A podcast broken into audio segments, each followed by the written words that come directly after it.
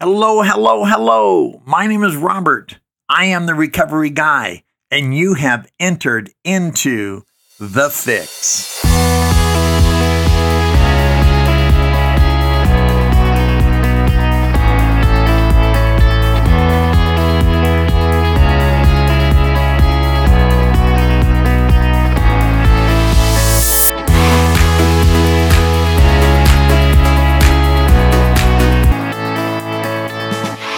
Hello, hello, hello. My name is Robert. I am the recovery guy, and it's good to be with you. And I'm glad that you are here, and I'm glad we had an opportunity to uh, spend some time together.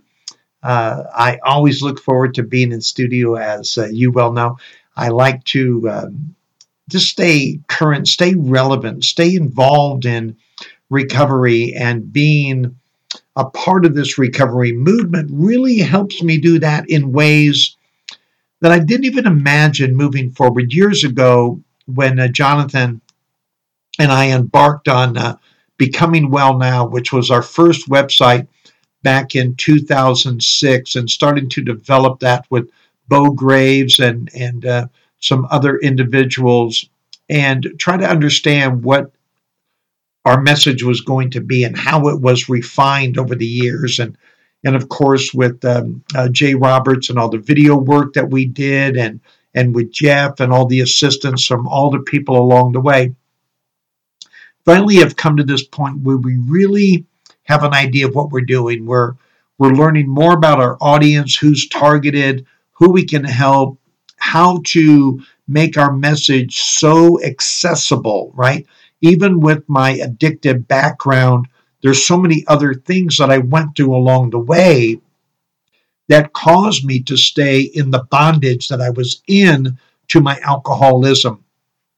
And as my dear friend uh, Max Brooks would say, uh, you know, he would tell me, I'm not sure of, of to the degree that I had alcoholism, but one thing I do know is that I suffered from a severe love disorder.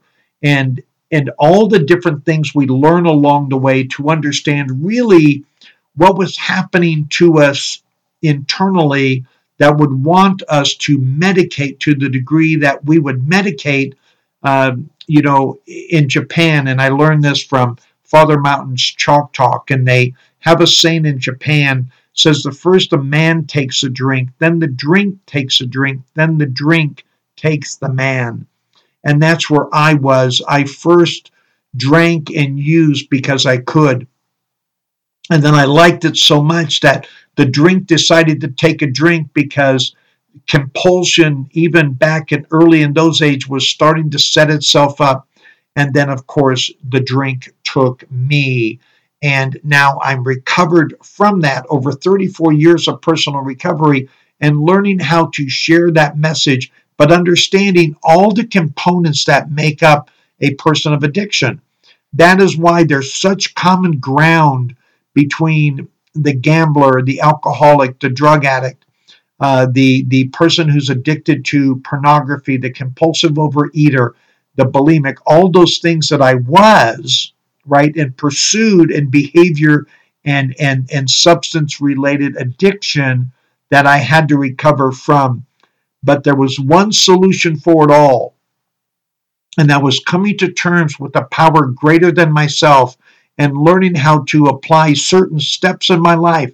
In this case, the 12 steps of Alcoholics Anonymous, the 12 steps of recovery, learning how to apply those as I was deepening my relationship with God of my understanding that culminated into a spiritual healing and a practical renewal, almost a reinventing from the inside out who I was into who I am. And showing others how to do that is our mission at the recovery movement. And today is no different than any other day. We're going to rock recovery we're going to lay it all out. We're going to be vulnerable. We're going to be forceful. We're going to be determined. We're going to be definite in what I believe is the best way to at least look at recovery. How you own that and apply that into your life is really up to you. But hopefully, we have enough common ground that we can agree that we have a path that we can agree on that will get us to where we want to go. And how you get there really doesn't matter to me. Again, rarely have we seen a person fail, it says, who has thoroughly followed our path. But how that path translates to you, it's kind of like my relationship with, with God. Um, I'm not as concerned with how you perceive God or what you perceive God to be. But what I want to agree on is what we believe God does. So if your God, whatever your concept of God is, doesn't want you to be happy, joyous, and free, as it says in the big, big book of Alcoholics Anonymous, um, or as the Bible would say, and whatever biblical or spiritual connotation you have toward this, go ahead and apply it. We are new creatures. We are reinvented. Everything that we were is wiped away. We have an opportunity to become brand new. So if your higher power doesn't want you to be the best possible version, doesn't insist on you enjoying life, doesn't want you to be happy, joyous, and free, we are sure, it says in the big book, that God wants us to be happy, joyous, and free, that we aren't a glum lot. We're happy we're learning how to be even happier along the way. So go to recoveryguy.org, go to recovery underscore guy on uh, Instagram, and listen at the end of this podcast to learn how your subscribing helps us and how you can even give more toward this recovery movement along the way. Let's talk about stressors of life. Oh my gosh. I was sitting the other night and just chatting it up with Laura a little bit and just talking about stressors in life. And right now, there's a, a few moving parts in our life and my personal life that I wish were a little different. And if I don't allow them to, if I if I don't examine them and learn to work them toward me and not take advantage of me emotionally, they can get out of control because stressors just sort of happen. And if you don't have any stress points or stressors in your life, you may not be breathing. have you uh, have you ever heard of the adage though?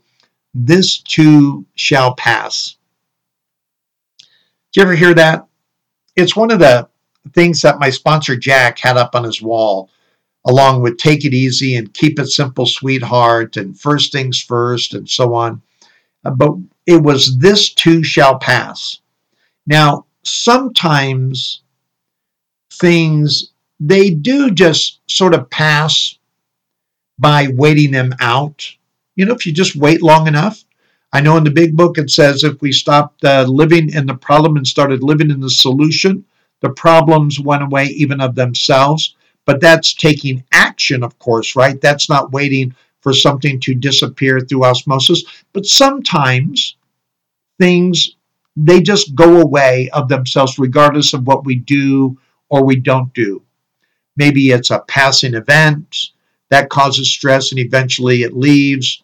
Um, maybe it's a person who is coming in or out of our life, something like that.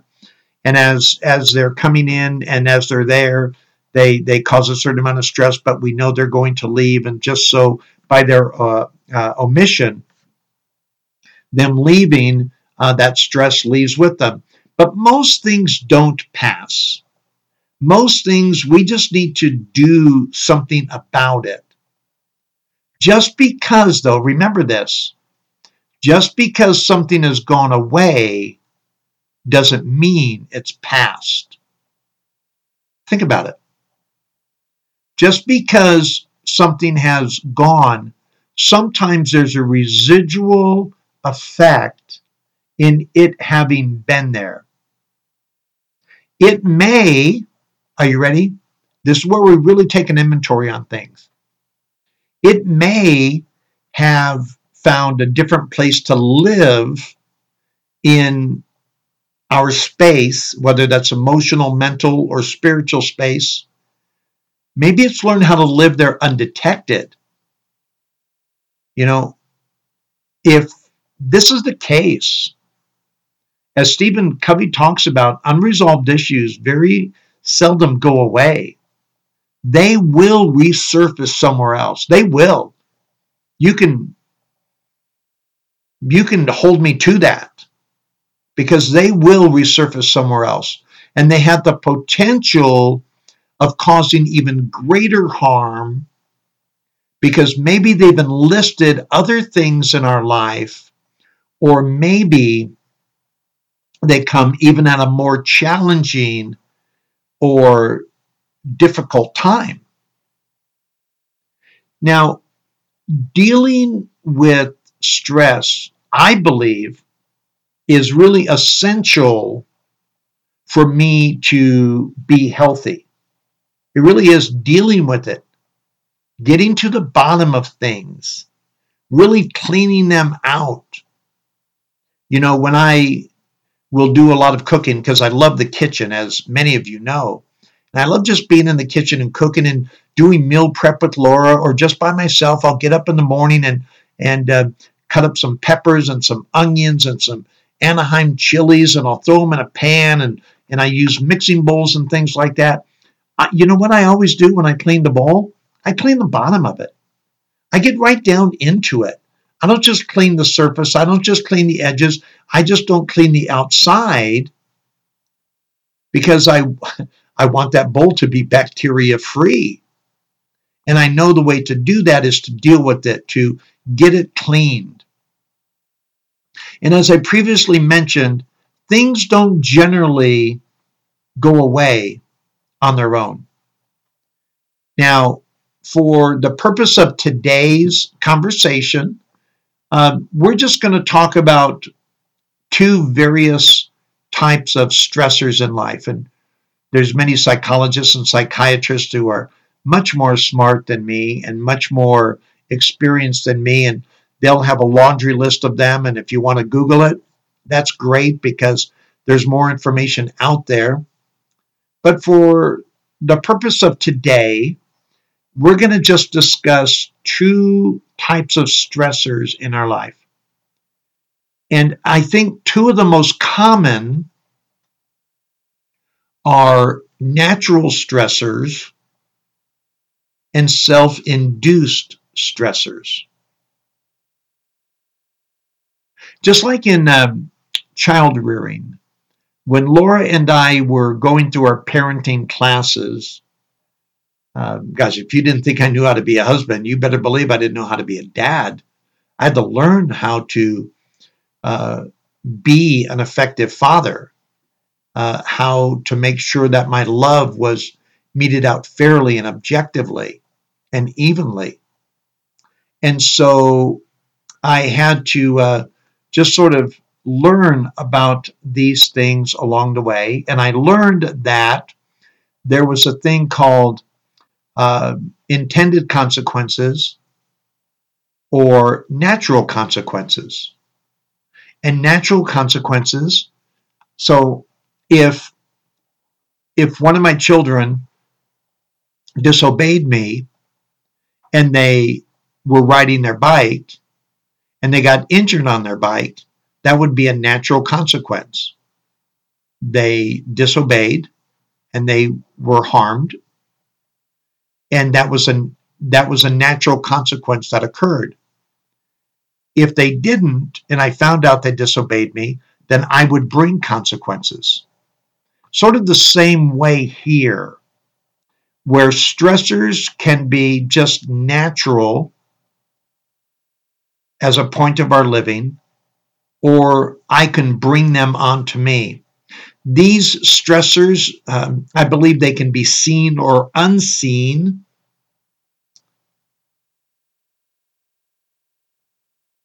but they will most always be felt. Seen or unseen, but most always be felt.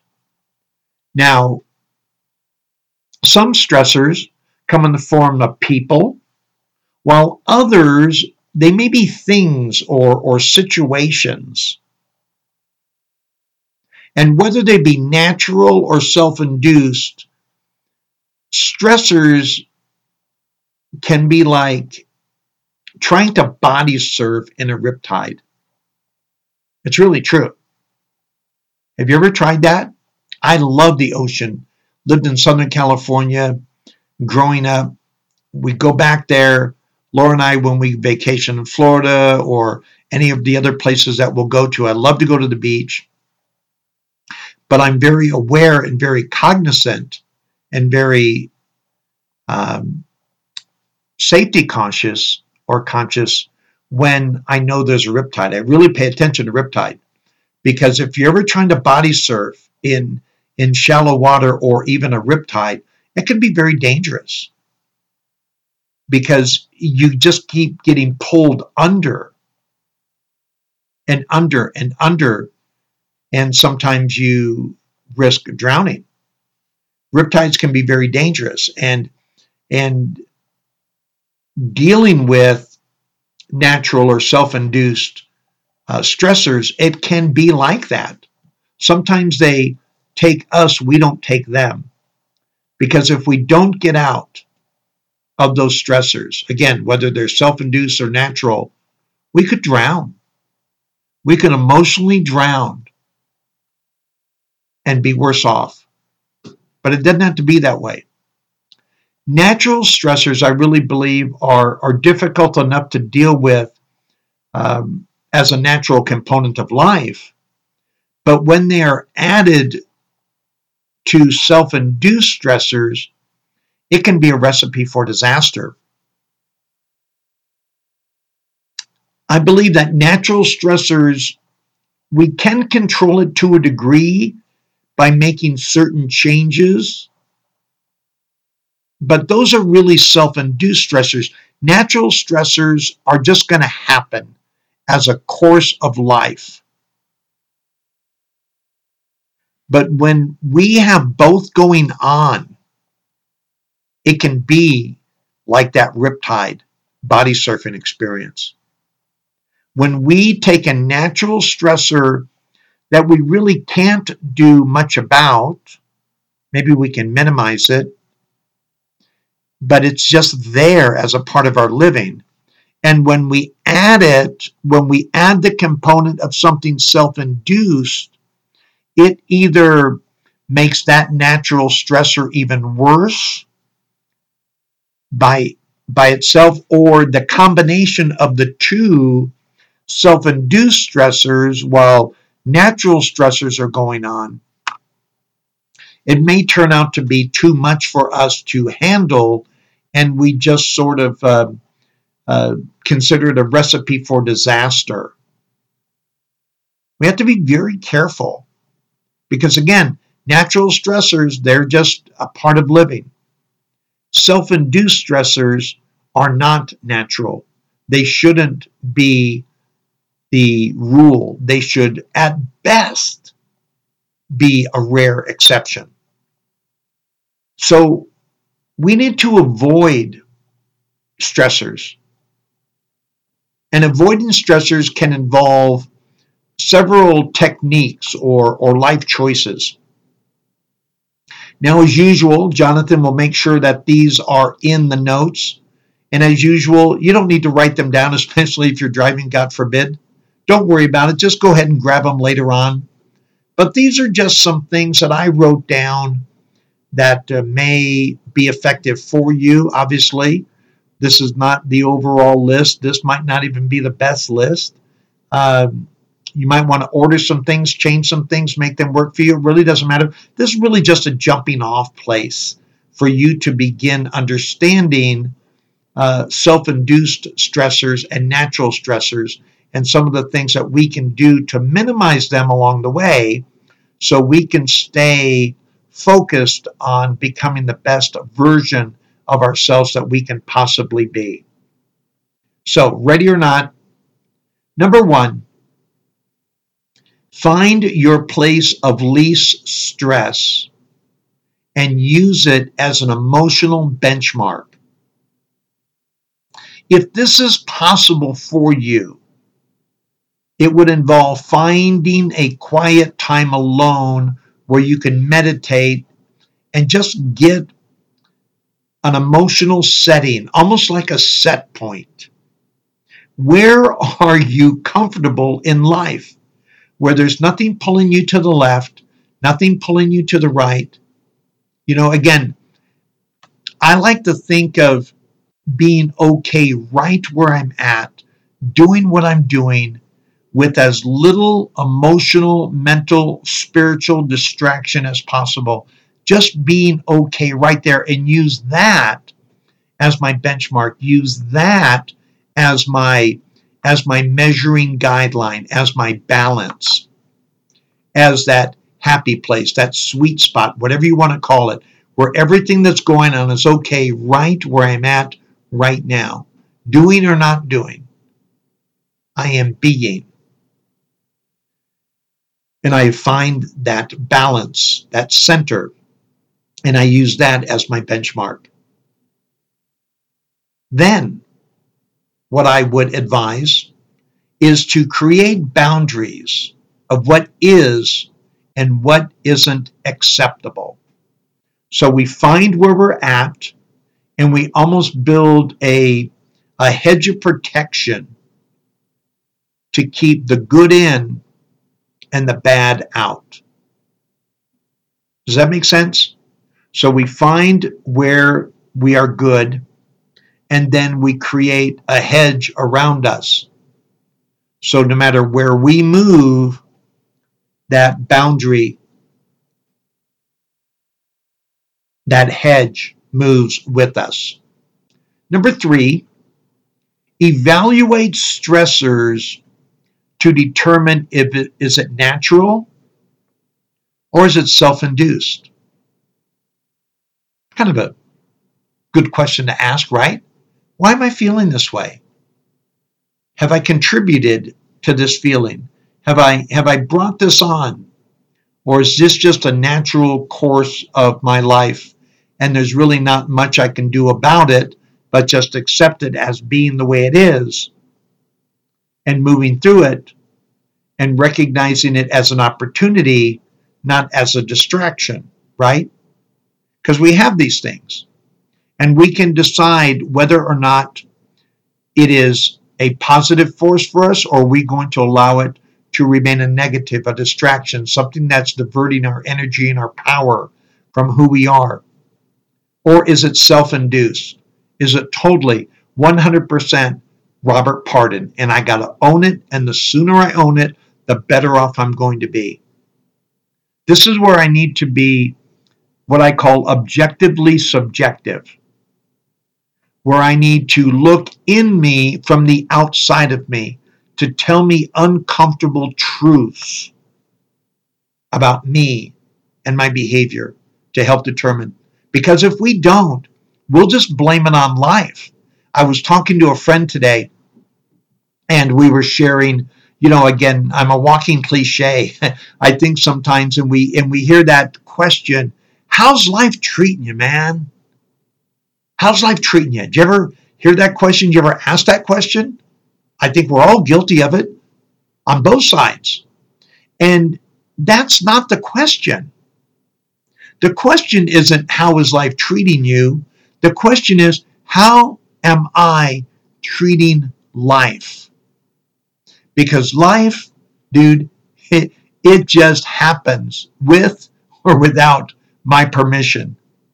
But it's what I do with life that is even more powerful than what life does to me. What is my response? Again, as my wonderful friend Trish would say, it's, it's not what they say, it's not what they do, it's how I react. Number four, clear or reduce stressors and the impact that they have. As part of the whole boundary thing, I need to clear or reduce the stressors and the impact that they have. Sometimes that stressor is a person.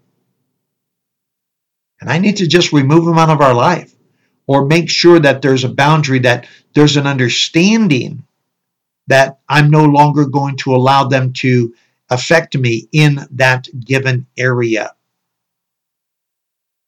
Number five, where possible, clear away stress potentials.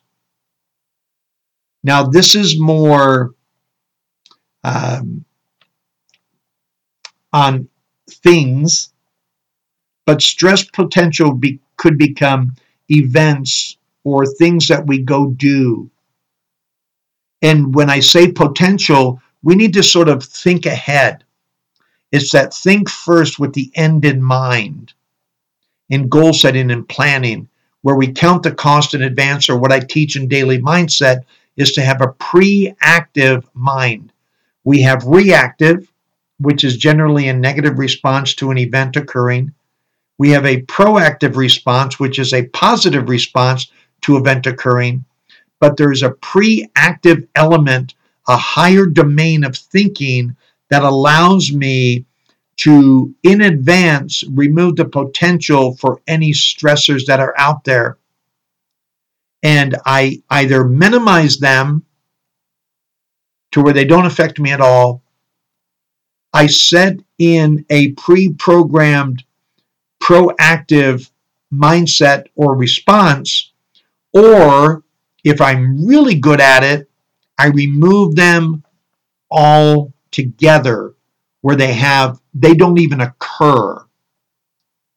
So I clear away stress potentials. I love the the next one. My friend Blaze, she had a great post on Instagram today and talking about self-care, and I cover that a lot. Self-talk is the most powerful talk on the planet. It's not true until you say it is, regardless of what I say. Until you agree, it is not true.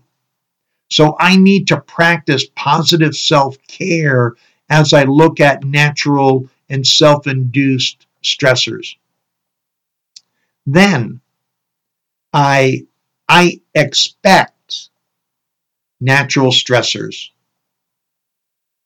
despite introducing measures to reduce them. I expect them. As I live and breathe, I expect things to come into my life that might cause stress, that might disrupt, because that's just living. I need to live life on life's terms and sometimes ex- expecting things to occur. I don't know when they're going to occur, but I can, it's my expectation that things will occur. All the more reason for me to be prepared and to constantly become as well as I possibly can be to reduce them or minimize their impact. Number eight, I need to meditate and release throughout the day and especially at the day's end man, if you're not meditating throughout your day, if you're not praying without ceasing, what a missed opportunity. My goodness. We hear about things throughout our day. We just don't hear about them on the five o'clock news. Things happen throughout our day. And why would I wait to relieve the pressure of something that occurred at 10 a.m.? Why would I wait till 3 o'clock to 4 o'clock till 5 o'clock? The likelihood is by that time I'm going to compartmentalize it and say it's no big deal. Where next week it's going to creep back up on me, hit me in the back of the head like a two by four, and I'm going to wonder what the heck happened. Right? So I need to do that name it, claim it, dump it. I need to meditate and release throughout the day, and especially at the end of the day, because the sooner I release that, the sooner I get to rest. And regardless of how much sleep you get, if I'm not getting rest, I will be tired. I may be physically alert, but the rest of me is not going to perform. It's going to underperform. Number nine, start each day with the resolve to be as productive and positive as possible. If I'm doing the rest of these things and I'm meditating and releasing at my day's end and I'm expecting good things to happen along the way, I am almost guaranteed to wake up the next day because I've got great rest with a resolve because I know I did it yesterday. I can be productive. I can be positive. I can become the best version of me possible. I made the decision. If you've never listened to any of Steve Harvey's stuff, you got to go check the brother out. Steve Harvey is unbelievable when it comes to techniques and strategies and energy to conducting and looking forward to a positive day. Study the Kalidasa, the Sanskrit poem. Look to this day. Very powerful stuff. And number 10, extract joy from every moment possible.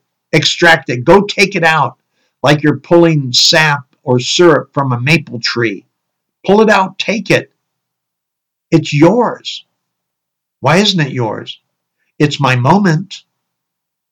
Why isn't the joy mine? I own that.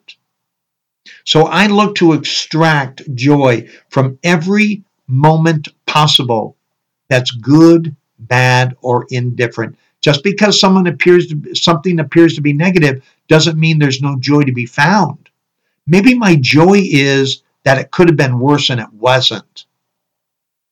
You ever get in an accident and you realize that if it wasn't for that person turning differently or someone evading or some some circumstance about that accident changed it from a fender bender to you ending up in the hospital with severe injuries or even worse. So I'm looking to extract joy from every possible moment in life. Stressors of life. We don't have to be stupid, boring, and glum, as it says in the big book. We can be happy, joyous, and free. We can control and reduce and even eliminate the majority of stressors in our life because, folks, I guarantee you, the majority of stressors in my life that find it difficult to, to cope with and understand are self induced. It's my fault.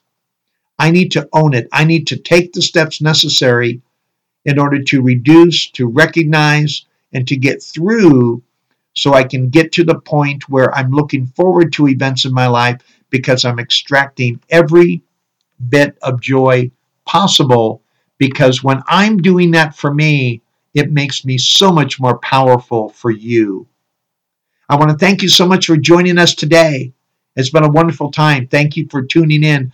Go to recoveryguy.org, find your major podcast channel, the Recovery Guy Podcast. Go visit me on Instagram, recovery underscore guy. Go to Facebook, the Recovery Guy. Let me know what I can do for you to elevate your way of living. If you're looking for a life or a sober coach, reach out. Let me know what that looks like if you're able to give and, and participate and support this recovery movement, go to patreon.com forward slash recovery guy. Give on a monthly basis. If you want to give a one time donation, go to Venmo at Robert hyphen pardon hyphen three. Share, subscribe, tell a friend, support this ministry the best way possible so we can make a difference in the life of others. I want to thank you again so much for joining today. And as always, my name is Robert, and I am the Recovery Guy.